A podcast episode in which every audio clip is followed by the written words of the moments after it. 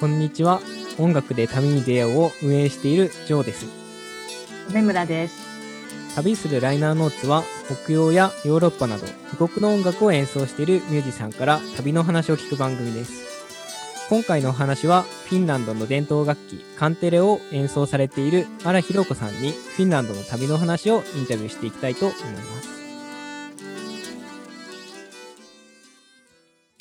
荒さんはフィンランドの伝統楽器カンテレの演奏家、作曲家で、えー、日本でまだカンテレがあまり知られていなかったせんきゅうひゃくきゅうじゅうねんだい初頭にカンテレを弾き始め、せんきゅうひゃくきゅうじゅうよねんにフィンランドにてカンテレ演奏と、えー、カンテレの演奏とフィンランドフォークミュージックを学び、以降国内では数少ないカンテレ奏者として全国で活動を展開されていますと。では荒ひろこさん、よろしくお願いします。よろしくお願いします。荒ひろこです。よろしくお願いします。北海道在住の、えー、荒さんには、えー、にせんじゅうごねんに、はい、えー、上野の水上音楽堂にて行われました北欧ケルト音楽の祭典に、えー、ご出演していただいたことがあります。えーはい、北海道以外でもあの東京とか地方で、えー、ライブを精力的に組まれていらっしゃいます。えー、私もあの四谷の名店喫茶ホメリさんにて、えー、ありがとうございます。はい、荒さんのコンサート伺ったことがあるんですけれども、えー、北欧の伝統曲からオリジナル曲とか、あの松田聖子の名曲の、そうです、ね、はい、あのガラスのリンゴ、あ, あれが私本当に大好きで、あれが流れた時はすごく感動してしまって、はい、あのまあ聖子ちゃんの楽曲って結構いろいろあるんですけれども、うん、なぜあのガラスのリンゴという選曲になったか、ちょっと私お聞きしたいなと思っていて、そうです、はいはい、あのよくウィキペディアとかにあの、えー、載ってるのだと、その作曲が細野晴臣さん、はい、そうですね、えーはい、で松本隆さん作詞ということで、うん、何かこうその作詞の秘話っていうのもなんかネットに載っていて、ああの、ね、すごい宗教的なシュプリームがテーマだったっていう、なんか天に昇っていく感じっていうのがあーテーマだったんだなっていうので、 ま, またちょっとあのびっくりしたんですけれども、荒さん、あの曲を選ばれたきっかけというか、なんか発想とかもしありましたら、ぜひお聞きしたいなと思いまして、はい、うん、あの単純にね、あの、あの曲が好きだったのと、はい、そうなんです。そうですよね。だから、うん、きっと季節的にもその曲を選びたかったのかもしれませんね。でも聖子ちゃんの曲何曲か弾いてるんですけど、ええええ、一番多いのがあの曲だと思います。そんな頻繁に弾くわけじゃないんですけど、ええ、あれかガラスのリンゴか、はい、えーと赤いスイートピーか、はい、マーメイドか、あ、そのあたり、はい、でも多分リンゴが一番多い気がします。ああ、そうですか。はい、なんか割れたあの曲が、まあ、私もあのスイートピー大好きなんですけれども、うん、なんかガラスのリンゴって別格というか、うん、でそれがまたカンテレの世界にすごく合ってるなっていうのがあって、うん、その辺のところがなんかこう突き詰めていくと面白いかななんて思っていて、うん、ありがとうございます。はいはい、なんかあの、えー、とても静かなあの感じがしますよね。まずは曲として、えーね、他の曲の中で、えー、そして何かこう、うん、その今登っていくっておっしゃったので、そのイメージともとてもカンテレの音色が合っている気もね、うん、しますし、えーえー、うん、あ、それはとてもいいことを伺いました。そうですか。はい、またあのライブとかであったら。またそういう、ね、違った視点で聴けるんじゃないかなって楽しみにしてますけど、はい、ありがとうございます、はいはい、でなんかこう解放された感じっていうと、あの上野のその、えー、と野外ステージで、はい、あとっても楽しかったです、うん、はい、ちょうど鳥なんかもね、あの鳴いてたりして、そうそうなんです、えー、あの鳥の歌っていう曲を弾いてる時にちょうど鳥たちがたくさんさえずり出して、とっても嬉しかったです、えーえー、あの小松崎健二さんとも浜田る島とも、はい、共演されていますよね。はい、えー、あのケンさんは私がもう本当に初心者だった頃からずっとお世話になっていて、えー、あの地元の北海道でも彼はねとっても、えー、あの先駆的な活動をしてらっしゃったんですけど、えー、あのちょうど私があいいですかそんな話が聞いてぜひぜひはいあのきゅうじゅうよねんに初めてフィンランドに行ってカンテレを習ってきたんですけども、うん、そのえっ、ー、とまあ習って帰ってきたその年の夏にあの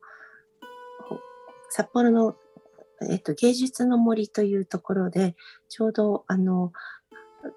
世界の民族楽器展っていうとてもあの素敵な展覧会があったんです。うん、あの芸術の森がもあの実はたくさんあの民族楽器を収蔵というか持っていて、それを展覧会をして、で週末ごとにあのワールドミュージック系のコンサートが開かれていたんですよね。でそこに、うん、そこにちょっとお声掛けいただいて、あのカンテレ弾かせていただいたんです。まだ本当に。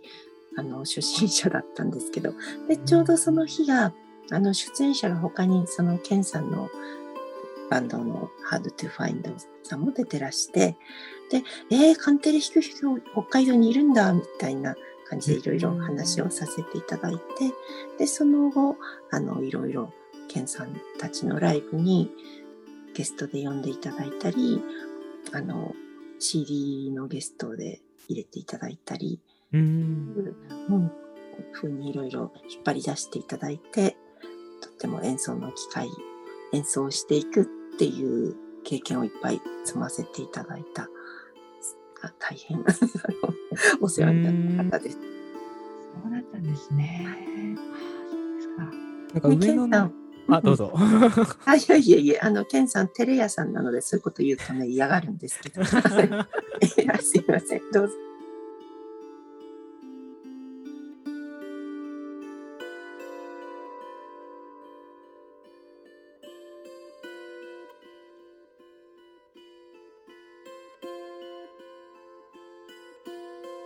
じゃあ、えーと、音楽で旅に出ようで紹介させていただいた、えっと、Birds and the Tree は、えっと、何枚目のアルバムですかね？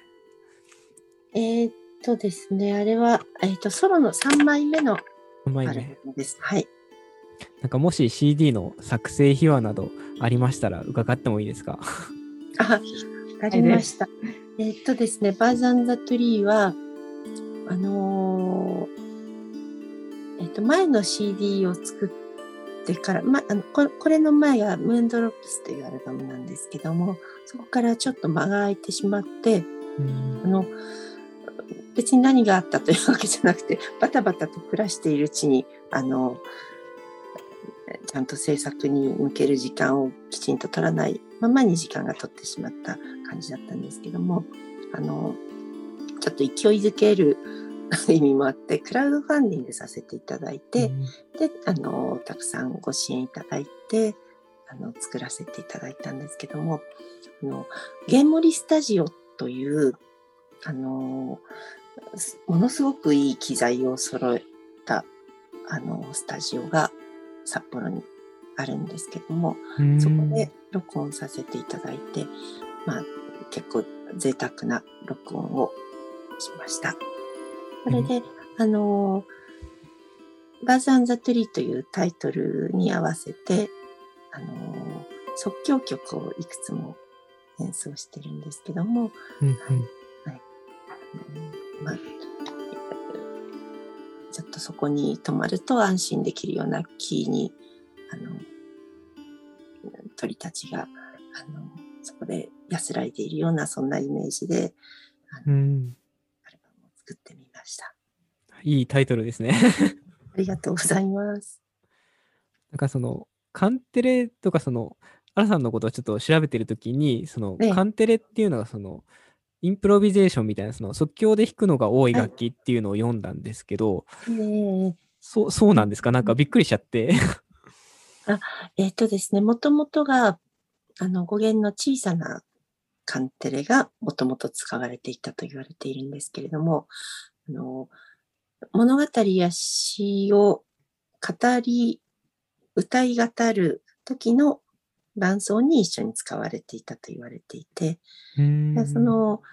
えーと、そのまあ伴奏的に使ったりメロディーを一緒に奏でたり、でそのシンプルなメロディーをこの歌の方もあの少しずつ節を変えながら歌っていくんですよね。ベーシックなメロディーのあの一文をちょっと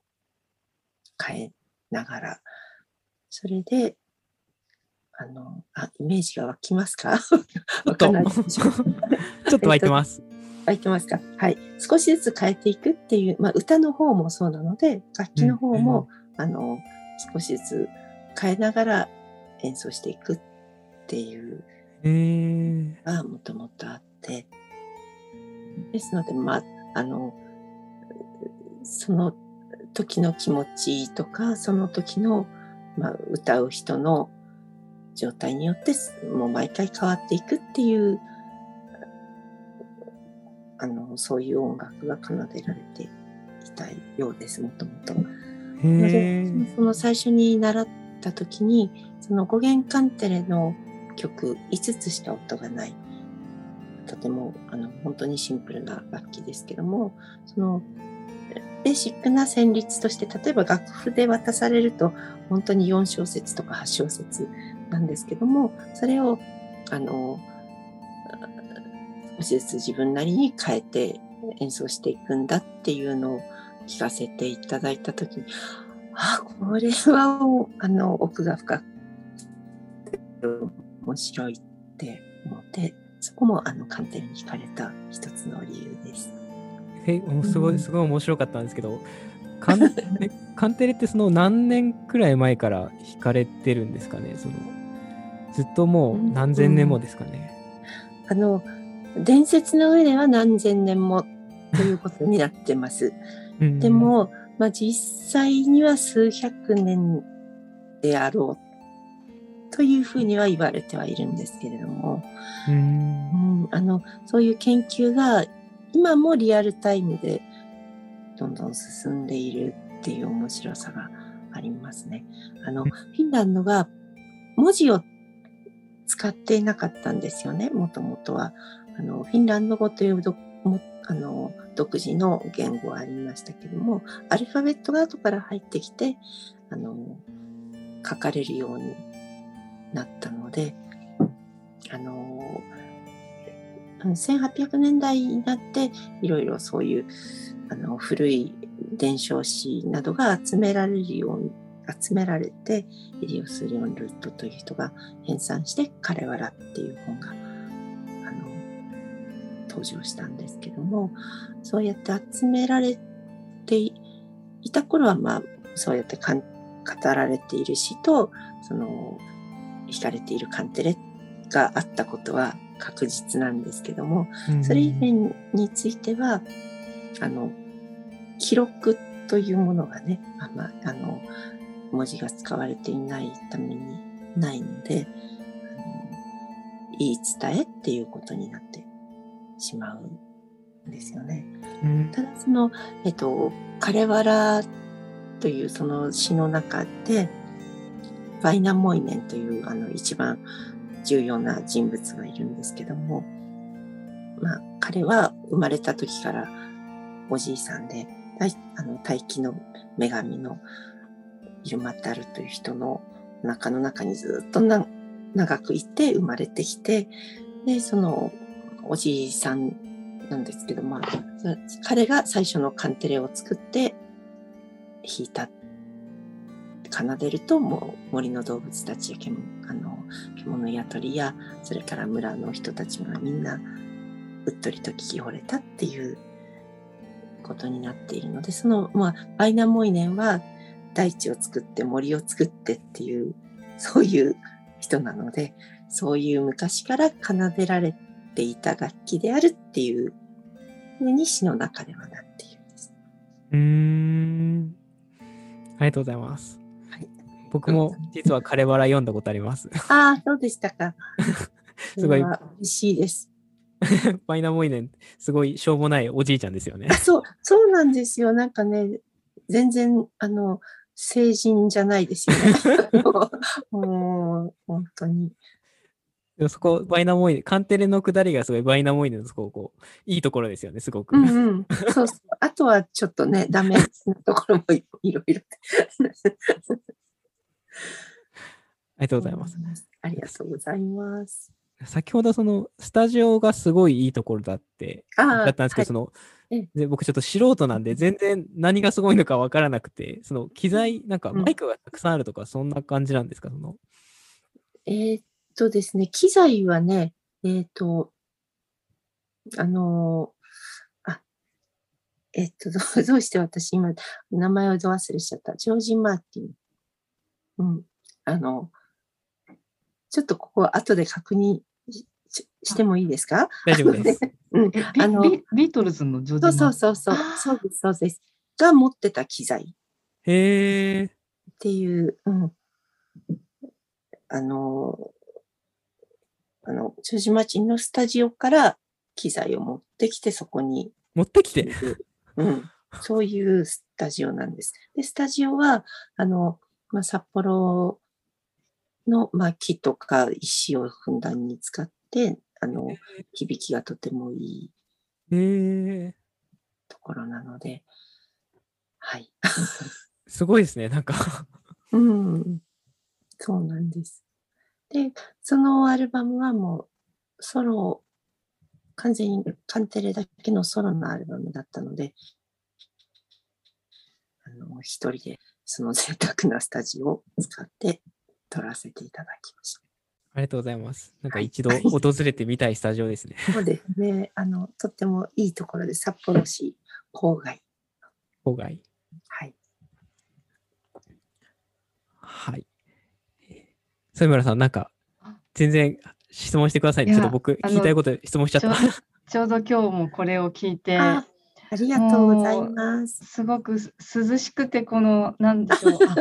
なんかすごくこう外は暑いのにこれを聞くとあなんかすごい清涼飲料剤こう飲んでスカーッとしたようななんか涼しい気持ちになるなあそういうスタジオで録音したからっていうのもあるんでしょうね。 あ, うんあ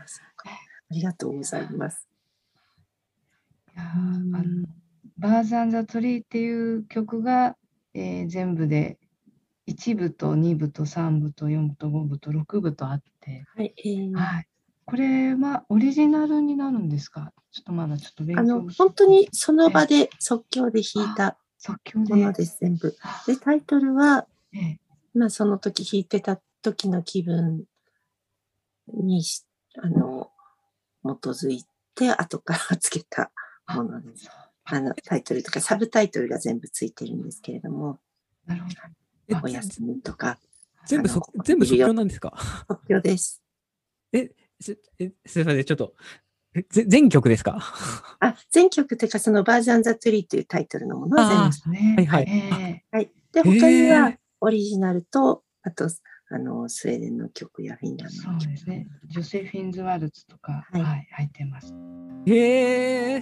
ー、それはなんていうんでしょうアラさんのその、はい録音の仕方なのか、そのカンテレの シーディー の一般的な収録の仕方なのか、どうなんですかね。あの一般的ではないと思いますけど、でも即興を好んであのしている方はたくさんおられる。たくさんというか、例えばアルヤ・カスティネンさんという人が代表的ですけれども、彼女はもう即興だけでいちまいアルバムを作ったり、えー、はい。であのカンテレ面白いと思うのはあのもちろん私のようなスタイルをみんなしているわけではなくて伝統曲ばかりを弾いている方もおられるしあのクラシックと同じように楽譜からのアプローチで弾いている楽譜通りに弾くっていうことであの弾いている方もおられるしあの割とポップス的なあののあの弾き語りで使っている方もおられるしいろんなスタイルがあります。じゃあそろそろそのフィンランドのそのお話を聞いてみたいんですけど、はいはい、あのもしよろしかったらそのカンテレを始められたお話ちょっと交えてフィンランドのこと聞いてもいいですか？あ、わかりました。あのカンテレをあのあ私初めて知ったのはもう完全に大人になってからで、うん、北海道フィンランド協会っていう、まあ、友好団体ですねにあの、まあ、たまたまご縁があってそこの、あのーまあ、事務職員としてお手伝いをすることになったんですよ。でそれがその時にちょうどフィンランドからあの今まで本当に正あの本格的なカンテレのコンサートっていうのはなかったからそれを企画しようっていうことで、うん、そのその裏方をから入ったんですよねまずねそれでカンテレという楽器を初めて知って語源カンテレが、まあ、あの先に手に入ったので弾いてみたりしてであのえー、とその最初のコンサートとかワークショップがミンナラスキネンさんという当時まだあのシベリスアカデミーの学生さんだったそのミンナさんがあの来日してコンサートしたんですけどもでその時にまあたっぷり聴いてあの語源カンテレの基本的な弾き方とかバリエーションもとかあの考え方も少し教わってできゅうじゅうよねんにその後、まあ、あのフィンランド行けることになって、うん、いっかげつ本当にいっかげつ短いんですけどもいっかげつビシ、うんうん、あのカンテレばっかり習いにへであのちょその事務所の仕事があの忙しいのが終わってで行ける時期だったのがにがつの終わりだったんですよね。なので本当に寒い時期なんですけど、まあ、北海道の、ね、寒さには慣れているのでそんなに寒さ自体は辛くないけれど、まあ、あの凍りついた木とかねあの凍った水あの川が本当に綺麗だったんですがあのカウスティネンというあの先日あのしちがつ中旬にカウスネンのフォークミュージックフェスティバルっていうのが毎年開かれているんですけどもそのフォークフェスティバルが開かれている小さな町 の, あのフォークミュージックインスティテュートというところにまず滞在して、うん、あの毎日レッスンを受けたんですよね。で当時あのハンヌ・サハっていうあの、まあうん、今で言うと重鎮に当たるんですけど、まあ、でも全然重鎮っ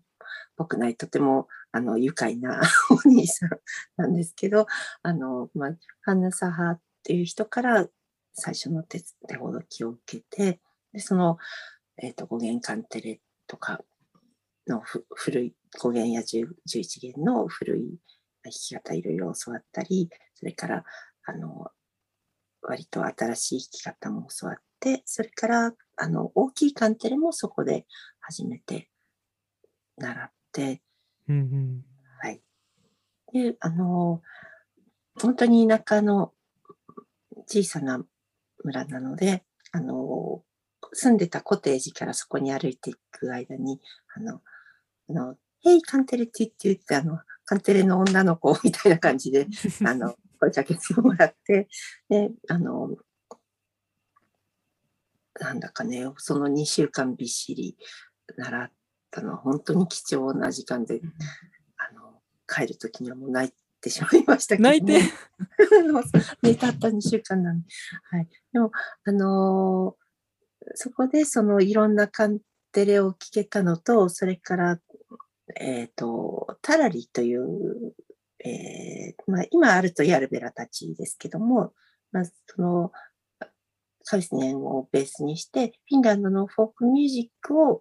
広く伝えるためのバンドがあるんですよね。そこを、うん、その演奏もたっぷり聴かせて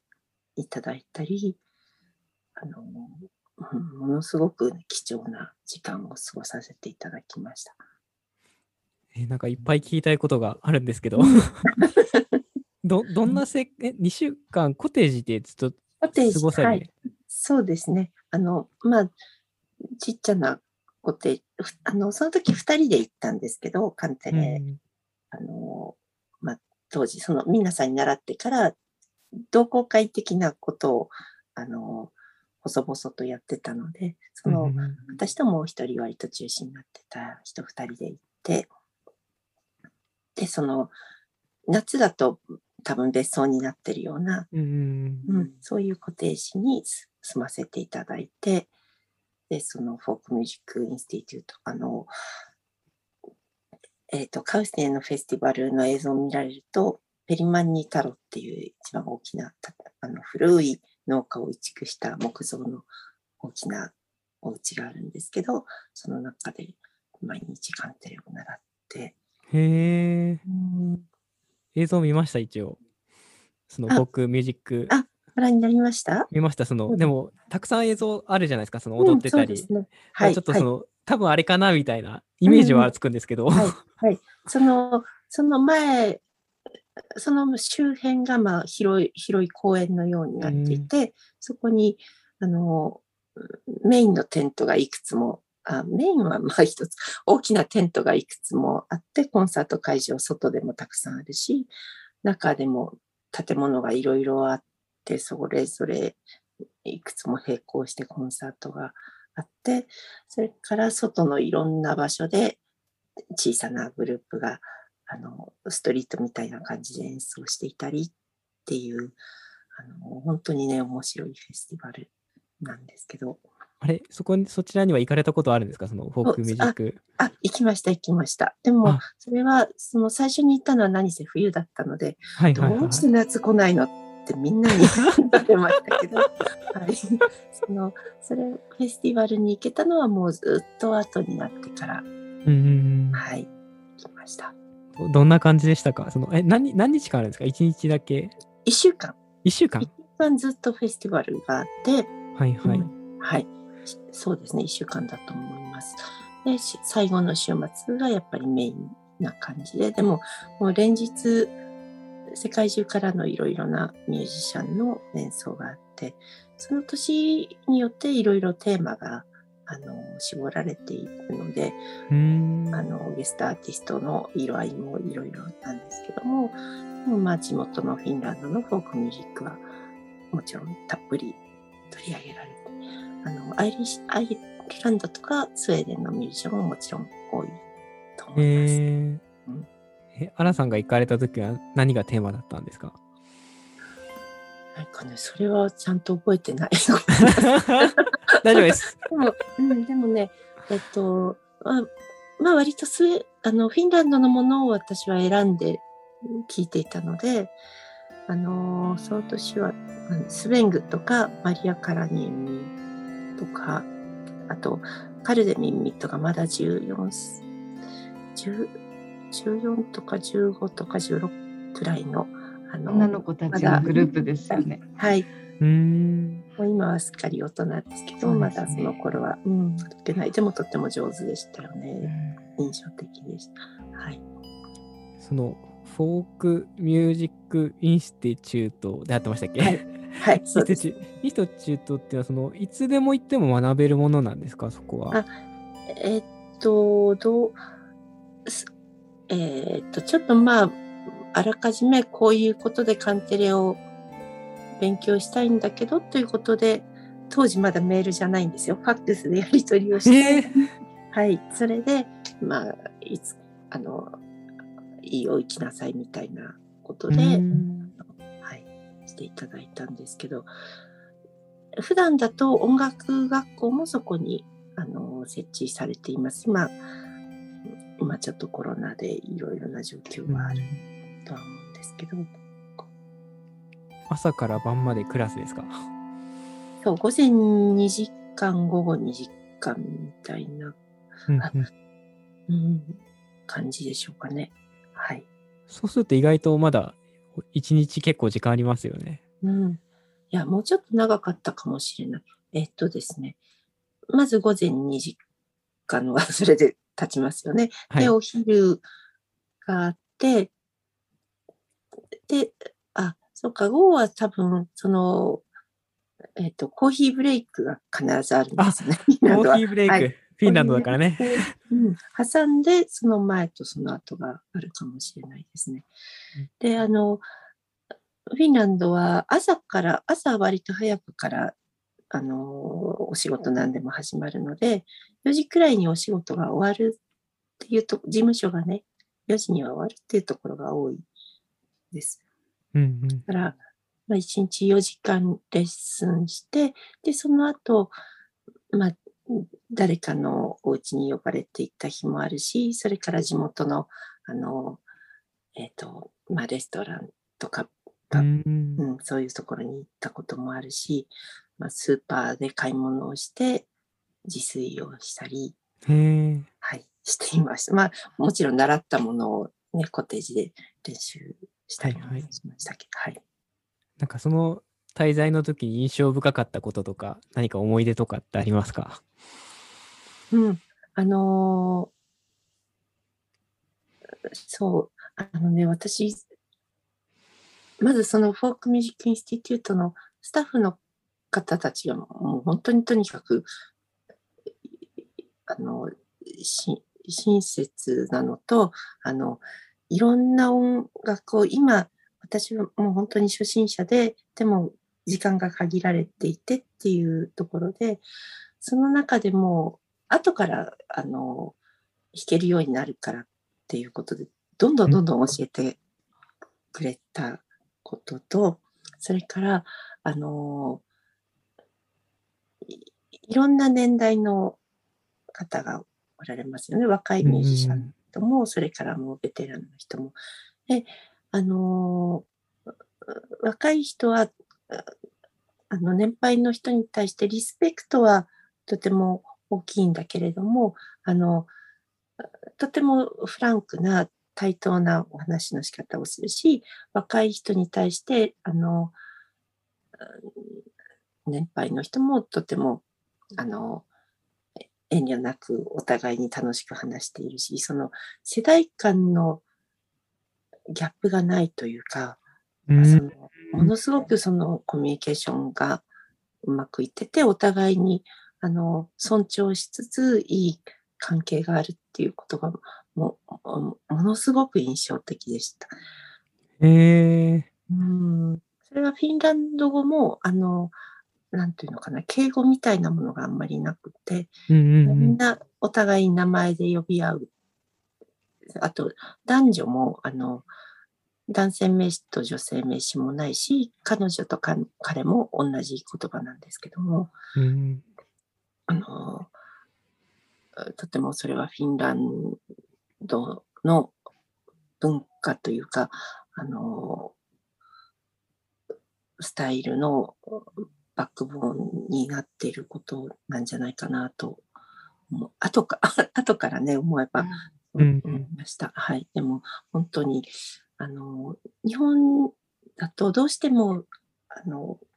自分の属している世代以外とのコミュニケーションがねあの今の方がずっと良くなってると思うんですけど、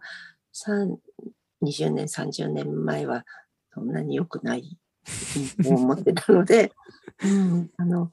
とてもそれは本当にいいことだなと思いました。当時ってえフィンランド語で習われてたんですか？えっと、英語ですね。うん、フィンランド語はまあ挨拶だ、挨拶くらいと、それから、うん、あの、まあ、田舎の本当に お, お年配の方がやっているようなお店だとフィンランド語しか話さなかったりするので、うんあのまあ、な, なんだかそんなに少ない言葉だけど通じた気になっていたり、はい、そんな感じです。うんうん、レッスンは英語でしていただきました。ありがとうございます。あ, あとねいいですか、はい、あのカンテレって、あのー、小さいカンテレは短い、高い、高い音が手前なんです。で大きいカンテレもあのカウスティネンでは最初その小さ短い高い音が手前に来るスタイルで習ったんですけど、にしゅうかん習ってその後じゃあヘルシンキで続きをあの違うスタイルで習っておいでって言われて、うん、ヘルシンキに行ったら、はい、今度はあの低い音が自分に近い顔になるスタイルだったんです逆ですね逆なんです。それであので、ま、そこでまたえーっていう感じで自らそのスタイルを習って、でもまあ今は大きいカンテレはそのスタイルで弾いている人の方があのずっと多いので、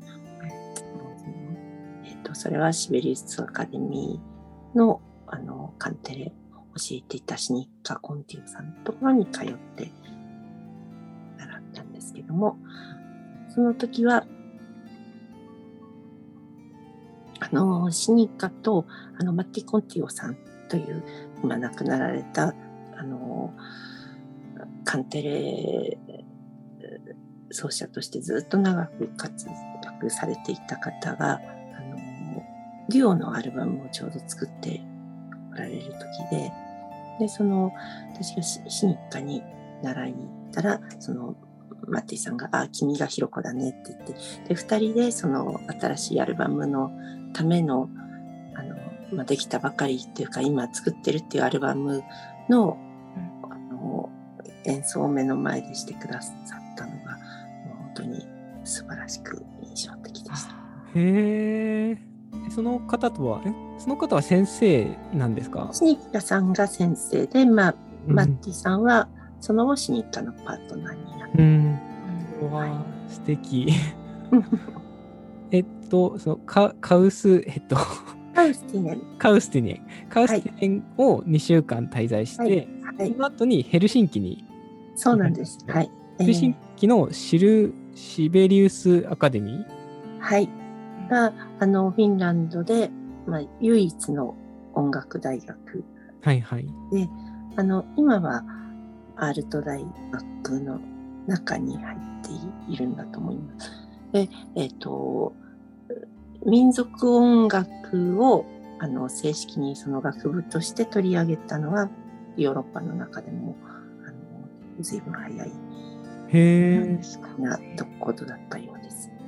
何年頃とかってご存知ですか？その取り上げ始めたのが。えっと、ななじゅうねんだいにはカンテレが教えられ始めたそうです。で、民族音楽学科としてスタートしたのが、えー、っと、はちじゅうねんだいなかばだと思います。あの、うんうんえっと、アルト・ヤルベラさんとかマルマリア・カラニエミさんたちがあの大体最初の世代。うーん、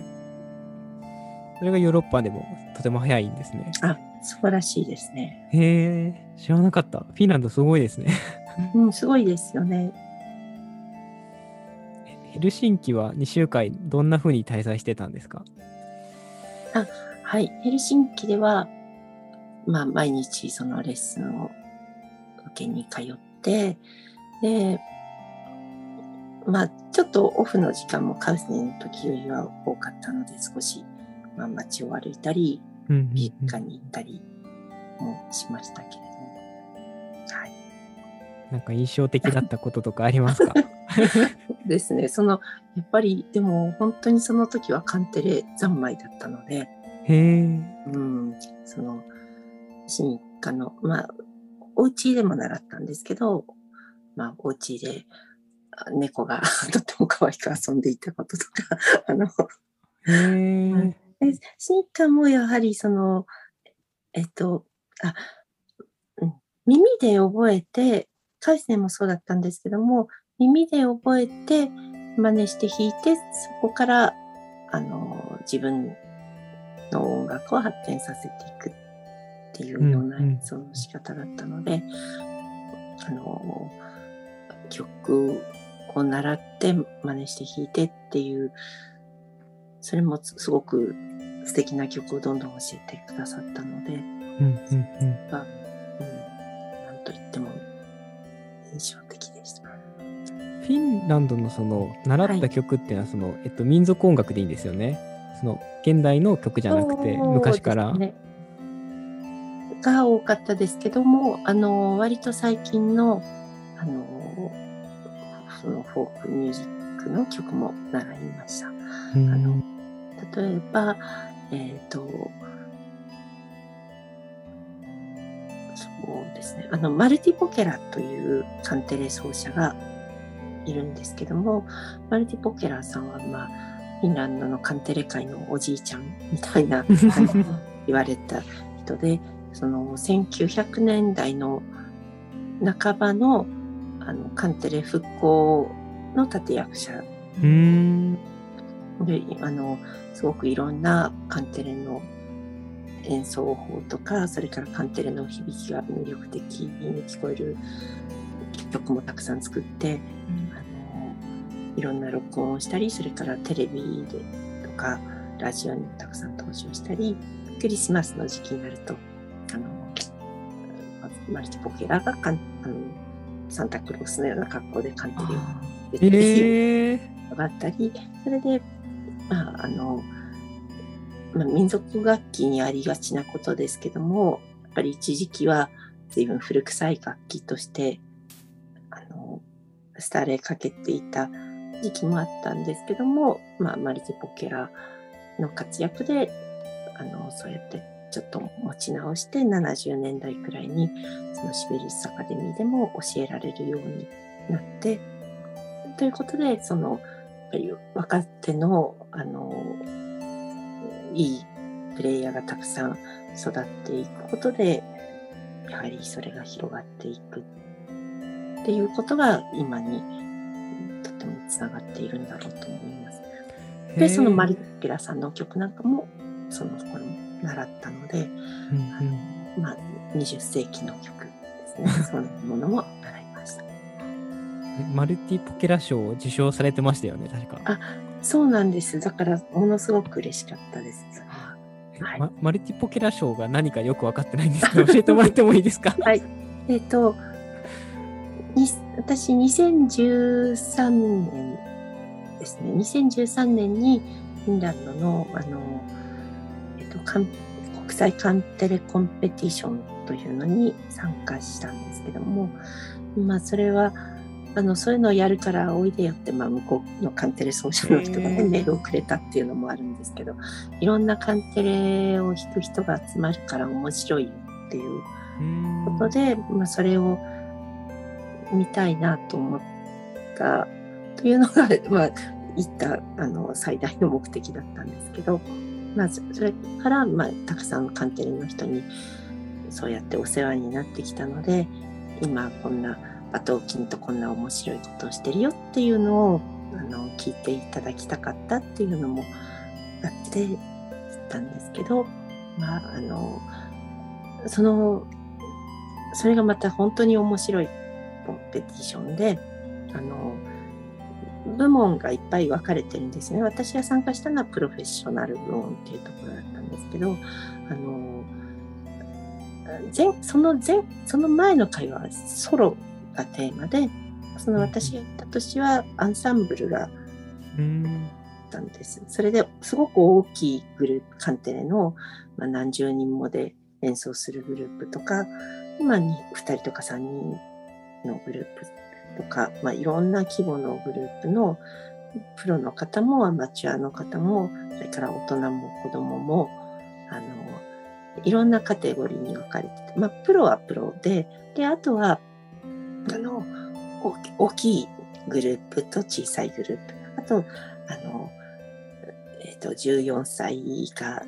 じゅうはっさい以下それ以上みたいな感じで分かれていて。本当にいろんな演奏が聴けましたね。あのクラシックとか現代音楽の方から、うん、あの本当に伝統的なスタイルのあのフォークの方と、あとちょっと前衛的なお芝居が混ざったようなステージだったり、いろいろ面白かったです。で、その時にあのえっと、プロフェッショナル部門で、あの、優勝されたのが、あの、エルキア・トゥデュットゥというグループで、それはエルキさんという、あの、マスター・ペリマニの本当に伝統的なスタイルでやってる、ご年配のカンテレ奏者の人と、それからテュテュテュはガールズなんですよね。からそのおじいちゃんともう孫の世代にあたるような二十歳前後の若いカンテレ奏者の人たちが、その古い、えー、とさっき私がカウスネンで習ったと言ってた、あの高い音が手前にあるスタイルのフォークをあの演奏するんですけど、それはもう本当に伝統の継承がそうやって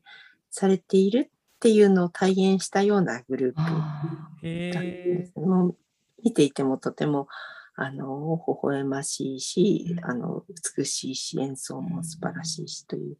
そんなグループがまあ優勝して、で私たちにをいただいて、でまあ、プロフェッショナル部門の、あの、いちい、にいかいちい、まあ、上位いくつかが、あの、マルティポケラ賞というのもいただけることになっていて、はい、それを、あの、マルティポケラさんはその時も亡くなられてたんですけど、マルティポケラの、あの、あの配偶者のエヴァリンナさんから、その賞状をいただいて、おというはいました。おそれはそのマルティポケラみたいにすごいぞっていう賞ってことでいいんですかね。一応ね、あの賞金を、うん、あ賞金も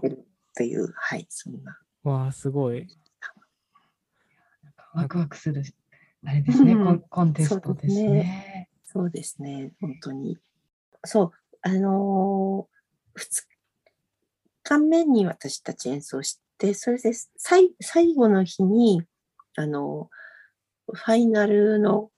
ファイナルというか最後のえフィナーレのセレモニーがあるから、そこで演奏しあのラウマでしてっていうのをあのその日の朝にかな言っていただいて、あのその最後のセレモニーっていうのを本当にいくつかあの、もともと決まってたプログラムしかない中に私たち入れていただいて、急に演奏して、いろんな人に、あの、大ホールみたいなところで聴いていただけて、あの、それはとっても楽しかったです。嬉しかったです。うわー、すごい。あの、佐賀さんの方を見てね、皆さん、おーとか言って、うん、面白かった。一応なんかラウマのことを知らない人もいると思うので、ちょっと簡単な説明をもらってもいいですか。はい、はい、ラウマはですね、あのやはり北海道在住 の, あの馬頭琴、モンゴルの伝統楽器馬頭琴とモンゴルの伝統的な歌い方の喉歌ホーミー の, あの歌い手である佐賀春彦と荒ひろこのデュオです。どんどんな風にそのデュオって生まれたんですかその。はい、えっとね。北海道ならではという感じで、あの、もともとお付き合いがいっぱいあったんですよね。健さんたち周辺という感じで、うん、あの、あの、まあ、小松崎健さんは、あの、ベースはブルーグラスだったり、アイリッシュですけど、あの、あんまりそのエリア限定しないでワールドミュージック、演奏する人いろんな人がつながっているんです、うん、まあ私もそうですけど、佐賀さんもあの、まあ、当時健さんがやってたジャック・イン・ザ・ボックスというお店に出入りしていたうちの一人で、やはりその私があの演奏したコンサートも、うん、ちょうど聴きに来てた佐賀さんと紹介してくれたのもHard to Findの方たちだったと思うんですけど、まあ、そんなこんなで長い付き合いで、うんうんうん、で、あのー、私のねアルバムにもあのムーンドロップスにもゲストで参加していただいていたりなんですが、でたまたまあの秋田で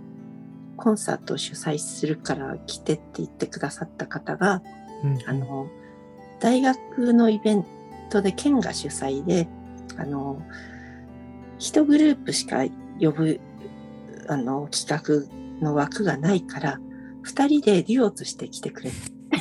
なさってそれでもうによっか仕立てて、まあもともとね一緒にやってた曲とかあったんですけど、デュオという形ではやってなかったんですけど、あのまあふたりでバンドっていうことに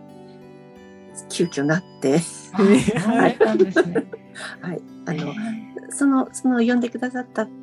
ていうか声かけてくださった方が、まあ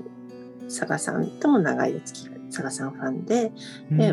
私の鑑定に興味持ってくださってた方で、あのふたりで来てほしいんだって言ってくださったのがきっかけです。直接は、はい、面白い。えそれで意気投合してみたいな。そうそうあのまあ元々仲は良かったけど、あのいっぱいそうやってコンサートのための曲を仕込んでたらとっても面白いからこれはちゃんとやろうみたいな。おね、あの佐賀さんも即興とかあの好きな方だし、そしてあの私も佐賀さんももともとポップスとかロックとかそういうのをいっぱい聴いてて、それから民族音楽に入っていったので、なんとなくあのお互い通じるところもあったりとか、そんな感じで、はい、ナウマの YouTube 動画も拝見したんですけど、 あ, ありがとうございます、はい、大変あの佐賀春彦さんは我がパートナーながら素晴らしいミュージシャンですうん、うん、僕実はフィンランドにさんかいくらい行ったことあって、あそんなに結構フィンランド、ね、フィンランド好きなんですけど、実は嬉しい嬉しいで特に好きなのがフィンランドサウナで、はい、サウナがすごい好きなんですけど、はいはい、フィンランドでサウナって入られたことありますか？ありますあります。あ、あります。うん。あのサウナはやっぱり最高のおもてなしなんですよね。そのフィンランドの人にとってはだから、うん、あのお家に招いていただいたりしたときにサウナあのよかったら入らないかいって言っていただいて、そこのうちのサウナ入らせていただいたりっていうことが何度もあります。それからあのコテその最初に住んでたコテージにもちっちゃいけどサウナがついてたし、えー、毎日入りました。入りました。いいな。行ってみたいんだ。すごく行ってみたいね。ただあとあの。私あの、えっと、一番最近行ったのはさんねんまえくらいなんですけども、あのその時はラウナニエミネンさんというあのカンテレ制作者の方のお家に泊めていただいて、あのカンテレ受け取りに行って、そして一緒にコンサートをしてきたんですけど、あのあのラウノさんに作っていただいたカンテレっていうのがその昔のカンテレのレプリカで、うん、真っ黒なんですよ。それはなぜ真っ黒かというと、昔の、あの当時の家は煙突がまだなくって、家の中にその暖炉の火とかストーブの火の煙がこういぶされて壁にかかっていたカンテレが黒かったという話なんですけども。へーうん、それでその、その黒さを再現するためにラウノさんはあのスモークサウナにその作ったカンテレを置いてはいはいはいはいで、まあ、その私が行った時は違ったんですけども、そのカンテレ作っていただいている時に今日ひろこのカンテレをあの今日っていうかこれからあのサウナに入れに行くけど一緒に入りに行くんだって言われたことがありましたえー、えす ご, すごい面白い。え面白いですよね。楽器壊れないんですか？あ本当そう心配になっちゃいますね。壊れないと思いますよ。あの多分スモークサウナはあの炊いた後そのなんていうの余熱ですよね。うんそんな感じなのでそんなすごく扱わない。ないでしょうかね。っとスモークサウナを知らない方のためにちょっとフィンランドサウナ情報をちょっと宣伝するとですねあ、ぜひぜひなんかこうサウナって基本的にこう、まあ、煙突あるタイプか電気のストーブとかが多くて、多分コテージのやつって電気のやつですよね、うん、そうですね、うん、スイッチ入れたらさんじゅっぷんとかいちじかんしたら入れるみたいな、そん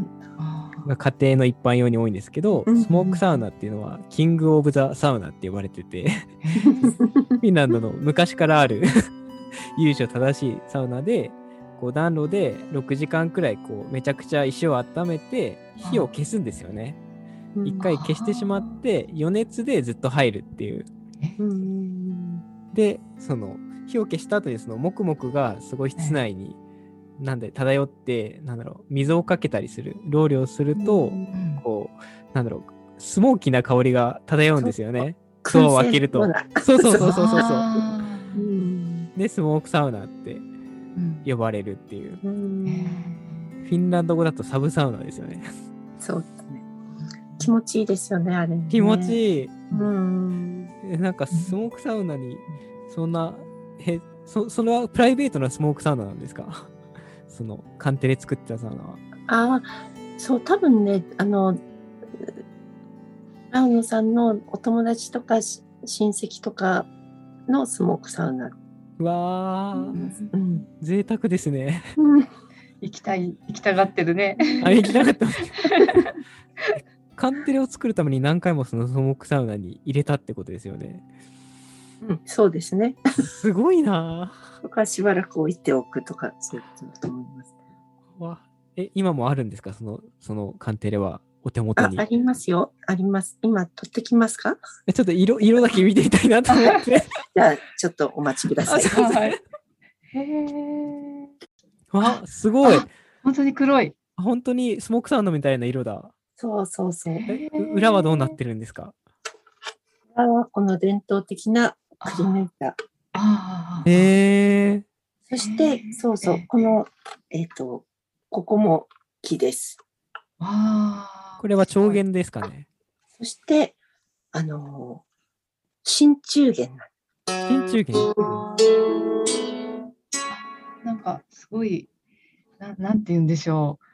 先ほどのとまた違いますね、うん、色が。そうあの真鍮の方が柔らかいので、うんうん、あの音が低いあのテンションも緩いので、うんうん、音が低い低くて柔らかい。あーうーんおーいやあの結構ズームなんだけども音を拾ってくれてますね、はい、拾ってくれますよね。はいええええ、すごいな。本当にいい音です。欲しいな。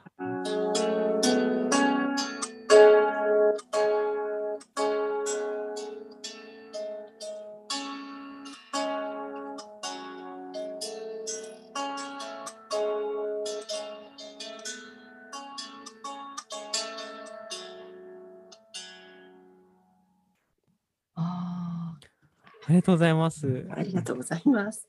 え、この、この木って元が黒かったとかじゃないんですよね。うん、これ松の木だそうです。ほうほうほう。うん、松の木って最初何色なんですか？パインツリー。あ、パイン、パインツリー。白、いわゆる白木の色ですね。へえ。そう、白、白木というかこれは、ま、松じゃない。うん、そう、そうですね。やわ、柔らかい。うわ、すごい。ちょっと欲しくなってきちゃった。欲しいでしょ。欲しい。始めませんか。せっかくさんかいもフィンランド行ってらっしゃる。僕実はカンテレ買ったことあって。あ、そうですか。ええー。ちょちょっとしか弾いてないんですけど。あ、じゃあこれをきっかけにぜひ。えー、それは何弦カンテレですか？じゅういちげんかじゅうさんげんでしたね確か。じゅうさんかな。ちょっと大きいやつ買っちゃって。うん。じゅういちはね、あの多いですね。じゅういち弾く方は、私もじゅういちは愛用してます。あ、本当ですか。はい。でも今その黒いのが僕は今めちゃくちゃ欲しくなってます。めちゃくちゃ欲しいでしょう。めちゃくちゃ欲しい。うん、これはでもあれです。な何年越しで受け取りました私。何年越し。うん、すごいスモークサウナをこう思い出す色してて、もうすごい見ただけで一目惚れみたいな。そうですね。これはあのそのエリオス・リョンルトがかあのオントレイン・マリネンというカンテレを弾いて歌い手の人から譲り受けたカンテレというののレプリカなので、あの国立博物館とか美術館にあるものと同じ形です。へえ、もうすごいですね。うん、国立美術館ってヘルシンキにあるやつですか？はいはい、そうです。あ、ちょっともう一回行こうかな。うん、見に行きたい、その黒いやつ。はい、あの音も聞けるようになってますね。あのヘッドホンで。あのああ、これは行くしかない。すみません、ちょっと興奮してしまった、えー。フィンランドはあのそもそも行かれたのはサウナのためではないんですよね。最初はそのあのさんかい行ったうちの後ろにかいはサウナのためなんですけど。すごいすごい。えー、最初は違ってなんかヨーロッパ旅行がしたくて、えー、その他にもそのアイルランドを主に行ったんですけど、えーえっと、フィンランド、アイルランド、イタリア、イギリス、ドイツ、フランスとか、そのあそこら辺の主要な国を回った時期があって、えー、でもその初めほぼ初めての海外旅行で、その怖いじゃないですか、海外ってやっぱり。こ怖くなかったですか？アラさんはよく行かれてました？海外。あのいや、そうでもないかな。うん、そう、あのタイに行った次がフィンランドだったかもしれない。タイ、タイを経験してるならフィンランドはイージーかもしれない、うん、ほぼ初めてだったんで、そのや優しい国に行きたいなと思ってあ、ねえねえ多分フィンランドが一番優しいだろうって目星をつけて、うんね、その特にやることもないんだけどいっしゅうかんとりあえず滞在するっていう。あ、えー、あ、いいですね、それはいい。で、うん、ヘルシンキで僕は下司に行ったんですけど、えー、フィンランド、ヘルシンキにいっしゅうかん滞在して、いちにちだけエストニア行ったかな、船で。うーん、で美術館とか博物館ひたすら回ったり、ヘルシンキ散歩したり、バス乗ったり。あ、いいですね、電車乗ったり。あ、そうそうそう、あの夏至祭があのなんかヘルシンキの左の方に島があるじゃないですか、あの博物館がある。スオメンリンだ。あ、スオメンリンなのじゃなくて、えじゃなくてなんだっけ、なんか難しいな、名前忘れちゃったんですけど、スオメンリンだって南の島ですよね。あの要塞の要塞のとこですよね、はい、そっちじゃない方、北西の方にバスで行くと行ける、名前忘れちゃったんですけど、うんうん、そこで夏至のお祭りとかもやってて。あ、分かった分かった、あ、名前が出てこないけど、ちっちゃい博物館のとこあるじゃないですか、はいね、はい、あのコッコ、あのかかり火を燃やしたり、うん、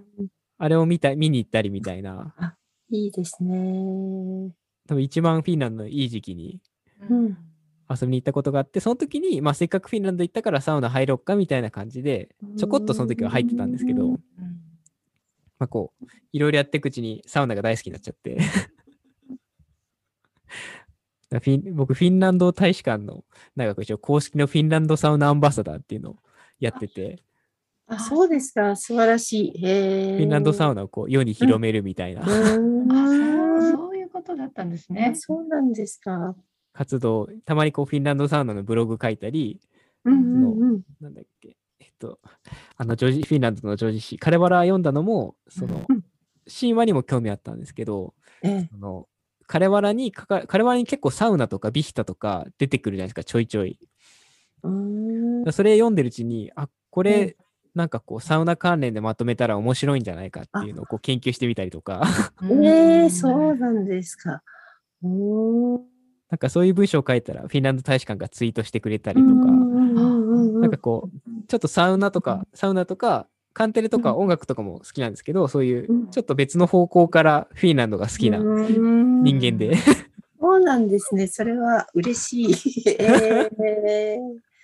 そうですか。その夏至祭の時もそのカンテレを屋外でみんなが演奏してて、うん、ええー、ライブ見てたんですけど、屋外で弾くと全然聞こえないじゃないですか。あ、確かに確かにね。それがすごい面白くてそこが面白かった。カンテレは音色してたんで、うん、こうちっちゃくてもこうイメージはできるんですけど、うん、僕はでもこれ普通の人聞いたら全然音聞こえないじゃんと思いながら、うん、あのでもね、私の友達、あ、佐賀さんもそうだったけれど、カンテレって音が小さいと思ってたけれど、フィンランドで聞くとちっとも小さくない気がするって。へー。あのフィンランドの人がみんなみんなこう小さな声で話しますね、割と。そうなんはいはい。うん、ね、だからで静かでしょ、フィンランドとか、はい、だからあのあカンテレはここで聞くとあの小さくないねっていう言われた。なるほど。あ、そうなんだ。それそれちょっと面白いですね。あ、ちょっとそういうシチュエーションでちょっと聞いてみたいな。こっちボソボソ喋った後にカンテレの演奏を聞くってことですよね。そうですね。聞いてみたい。うーん、そうですね。サーリセルカ。あ、それですそれです。サーリセルカ。サーリセルカって言うんですか。サーリセルカ。なんかサーリっていうのが多分フィンランドで島って意味なんですよね。セルカ島でいいんですかね。そうそうなりますね。なんか意味があったかも。いいな、私はそれは月祭は行ってないんですよ、実は。あ、うん。なので、それは羨ましい。染村さん、なんかだいなんか質問とか聞き逃したこととかありますか？あ、そうですね。大体聞けたと思います。はい。えー、はい。あ、なんか今も シーディー 新しいの制作されてるんですか？あ、そうなんです。今はあのー、実は制作中のものが制作、まあほぼほぼ録音し終わったつもりっていうのが一つあって、それははいそれは去年ちょうどコロナでいろいろ動けなかった頃にまあちょっとかんあのやり始めたものなんですけども、あの。ずっと昔に録音してあった音源があったんですけども、うん、あのそれを録音してくださったエンジニアさんがもう亡くなられて、でもちょっとそれは、うん、あのせっかくこうやって通っていただいたからなんとか世に出した方がいいなと思って、うんうん、でもそれにちょっと今の音も足してみようかって思って新しくいくつか撮ったものを、うんを合わせて シーディー にしようと思っているものが一つあるのと、それからもう一つその先ほどちょっと話題に上がったゲーモリスタジオという、はい、あの前の Birds and the Tree を撮ったスタジオが、はい、あのそこを予約してしまったんですよね。それで、うん、なのでそれも今年いっぱいくらいにそれとまたその前今作っているものと別の新しいものをそこで録音し始めることになるので、あ、なんか楽しみですね。違う感じの新曲ばかりのにしようと思っています。なんかその他にもなんかこう今進めていることとかなんか最近作った動画とかもしなんか宣伝的なのありましたら。あ、はい、最近作った動画はあのえっとですねそのカウテンのフェスティバルに去年と今年はあの、まあ、フェスティバルができない状況になったので、去年は本当に行こうと思ってたんですよ。フェスティバル参加しようと思っていたのに行けなくなったので、とあの参加というのが演奏で参加しようと思って、うん、もうアプライもしていたのに行けなかったので、向こうからもそのバーチャルカーセンっていうのをやるから、うん、動画で参加しないかっていう連絡いただいて、で動画で去年は、うん、去年ラウマとサルミヤキという、うん、あの私のカンテレの生徒さんたちで歌をの好きな人たちと一緒にフィンランドの歌を歌いながらカンテレを弾くっていうグループをやってるんですけど、うん、それで参加しまして、今年もそのラウマとサルミヤキで参加しまして、うん、であのまあ、ラウマは即興を交えてラウノのワルツというさっきのラウノさんからあの私の友達があのラ, ラーノさんからクリスティーナが教わって、クリスティーナがミンに教えて、ミンには私に教えてくれる。で、ラウノのワルツって呼び習わしてるっていう曲を、あのラウまでは演奏したんですけど、サルミヤキは、あの、とっても楽しい動画を撮れたので、そちらもぜひ見ていただきたいです。見ました。見ました。見ました。はい、ありがとうございます。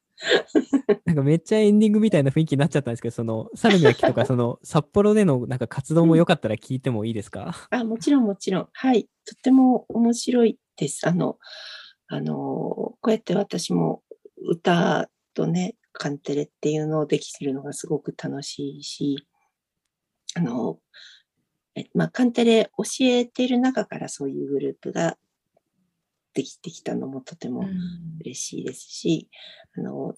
まあ、フィンランド語にすごく興味を持ってるメンバーがいた、うん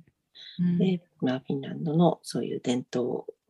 あの深く突き詰めようとしてたり、まあ、いろんなあの本当にフィンランド大好きなメンバーが揃っていて、であのすごく楽しいですね、やってて。のいいね、フィンランドの歌のスタイルいろいろ踏襲したり、まあ、自分たちらしい色合いでっていうことでやってます。で他に、えーと、セリエ・フィスクっていうあの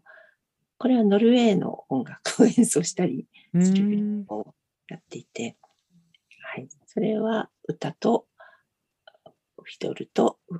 ノルウェーのフレットカンテレっていう、